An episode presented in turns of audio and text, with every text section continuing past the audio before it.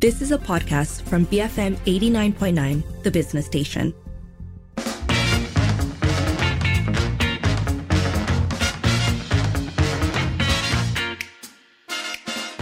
Is 5.08. You're listening to the evening edition with Sharmila and Sharad. First up this hour, we're talking about the suspected murder of six-year-old Zayn Rayyan and how cases like these should be handled. So this, of course, um, began on the 5th of December, Tuesday, when six-year-old Zayn Rayyan was reported missing. So the mother actually shared about his disappearance on a Facebook post, and she said that Zayn had autism and he was nonverbal. So essentially, what she said um, was that uh, she had been walking him home from school uh, back to their apartment in Damansara Damai when she realized that she uh, he wasn't with her as they were climbing up the staircase. So after the Facebook post, um, a lot of people were sharing it. Um, and then on the 6th of December at 10 p.m., uh, unfortunately and, and very tragically, his body, still in the school uniform, was found in a stream about 200 meters from their house. Um, and this was 38 uh, after 38 hours of searching.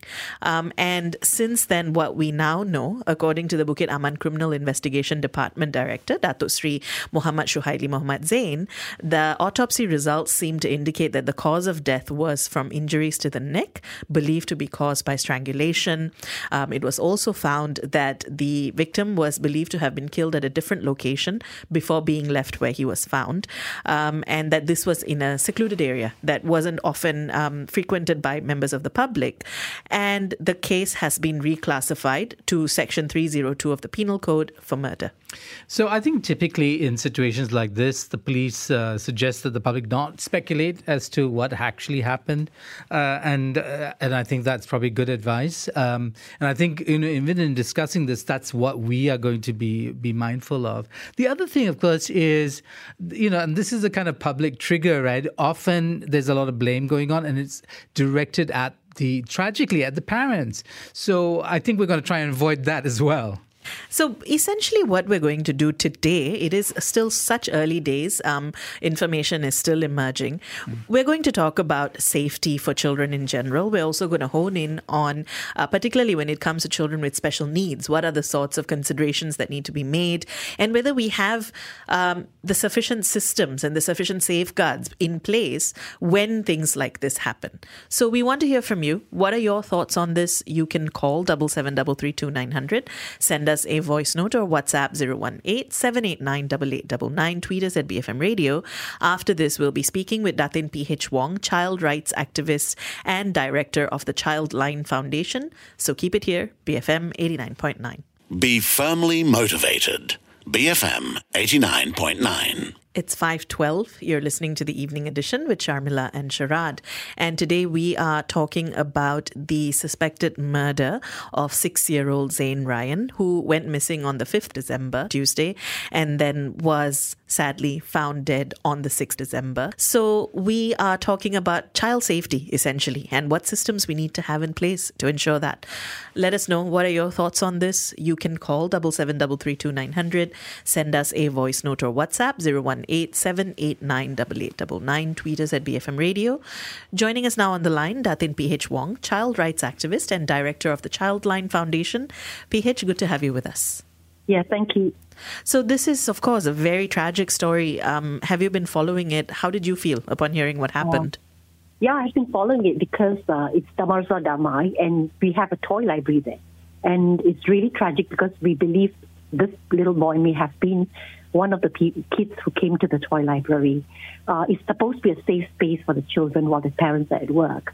So we it kind of has a personal, uh, uh, you know, uh, impact for me because it's particularly in Idaman apartment where we know that river, we know the child, and we know the family. You know, so it's really really sad. Now, right now, what mechanisms do we have for uh, when a child goes missing? What typically happens in such a scenario? I think right now people just go on social media and try to spread the news as wide as possible. Because I got a notification on social media as well, and not knowing that it was from Idaman apartment, so we tried to spread it. I'm not sure whether NUR Alert was utilized at all. Yeah, uh, But I think the community itself took action, and quite a, a lot of them went and looked for the child. So that's very good. You've men- you mentioned the NUR Alert, and uh, in the past we've actually seen criticism about it, including that it's not uh, fast enough or that it's not widespread enough. Would you agree? What do you know about how it works? Um, I think most of us know very little about how it works. It's under the police, but I believe it has been used in some of the cases facing children, and uh, I'm not sure how effective it is. But uh, you know, it, it is better than not having any kind of alert. You know, it is important for us to be able to put into place uh, how how widely spread it goes. I don't know. Uh, you know, perhaps the police will be able to tell that because alert is as good as you know how widespread it can be within the shortest possible time, right? Now, so uh, what other pr- uh, processes or mechanisms can we put in place here? Uh, and are there best practices uh, from other countries that we could emulate? Yeah, uh, what happens is uh, I get very upset because whenever a case comes up, then people get all all worked up about it. But we really need to look at child safety from a national perspective as well as at grassroots level, right? Uh, so the best thing to do is to look at prevention. And one of the best prevention is actually not CCTV. It is because CCTV is just to see evidence, you know. But we should be looking at how do we implement a child protection policy, a child safeguarding policy within neighborhoods, within schools, within home, uh, you know, where children are, you know, in centers, childcare centers, and kindergartens. So it is prevention that we should we should build a network that can support families. And the other thing is uh, because this this is a PPR, right? Uh, there is very little support for children, especially when both the parents have to work, you know, full time. And we know that in our PPRs, where we have our toy libraries, children are often left home alone or they are left in the care and of an older sibling. So I think one of the other effective ways is to teach children to be how to be safe, even if they're left home alone. I mean, it's illegal to leave kids home alone if they're under 12, right? But, you know, the parents will say, we have no choice, we have to go to work. So how do we as a community then and as government put into place some kind of safe places for children to be? Uh, it could be a community center, it could be a toy library, something that where the children could go after school or before school, uh, you know, so that they are safe and they are looked after by somebody else. So the answer is basically better care, better facilities for children who are, and, and the fact that children should not be left home alone. Uh, we should be able to have some kind of support system within that community itself. And um, are there best practices that you think we could take from other countries? Uh, yeah, I think most uh, some some of the countries where the level of uh, um, I guess a lot of those that have got very safe uh, you know uh, environments, uh, they believe in you know en- enabling systems within neighborhoods, within within you know schools and other places where children are. They actually look at how do we keep children safe, whether it's on the road or not. So we really have to look at wherever the child is, how safe are they, especially in schools, you know, because they're there most often. So we really look at the SOPs being set up and knowing who to go to when a child goes missing or child gets hurt. Right, that's critical. Uh, who is going to be taking charge when something happens? That's important. Now we know that the you know a lot of people came out to to help with the search, but uh, so can we speak a bit about that? What role can the community play when a child is lost or missing?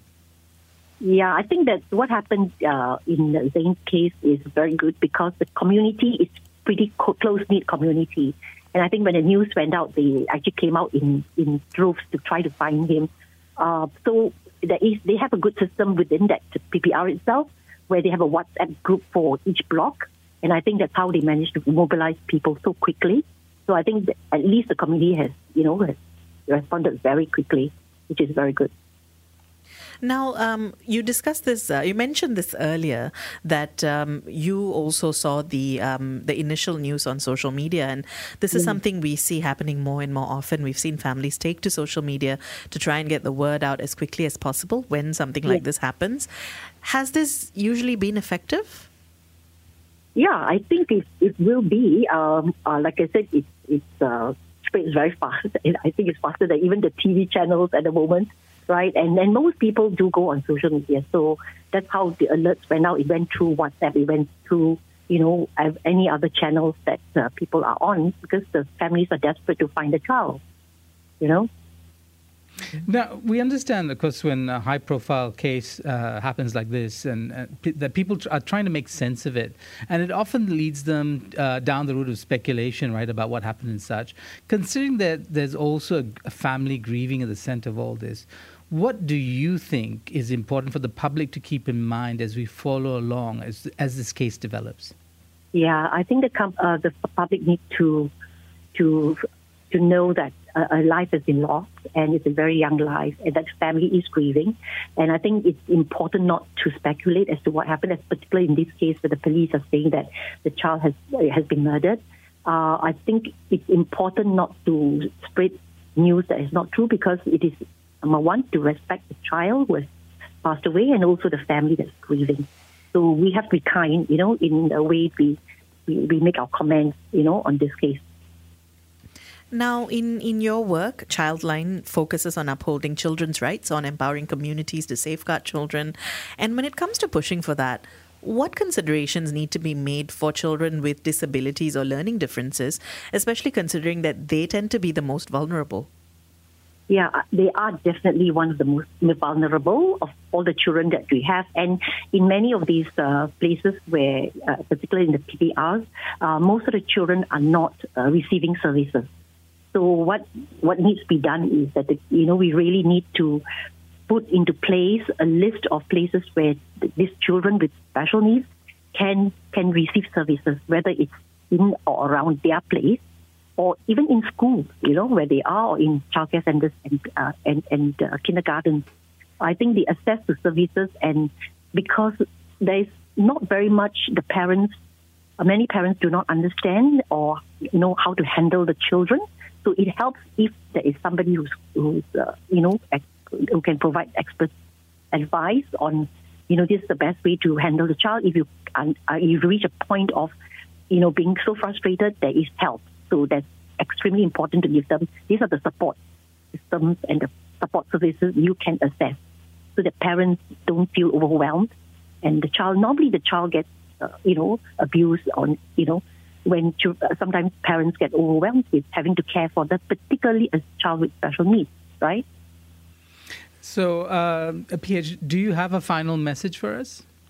Yeah, I, I think the final message would be uh, it's not just the government, but I think it's for every community where you have children living within, whether it's a neighborhood residence association, you really need to look at uh, how safe is your neighborhood, how safe is your organization, I mean, your, your center or your school for children because it is prevention that we need to talk about. We need to be able also to reach out to children themselves and say, these are things you can do to, if, if you're in danger.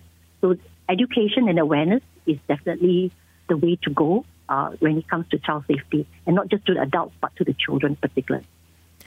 PH, thanks for speaking with us today. Yeah, thank you.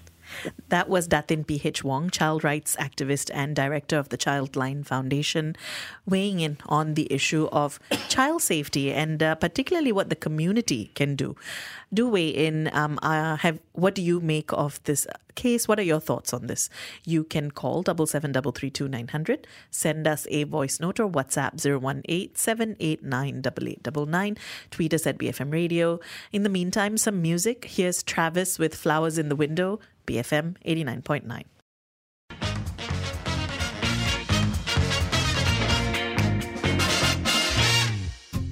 You have been listening to a podcast from BFM 89.9, the business station. For more stories of the same kind, download the BFM app.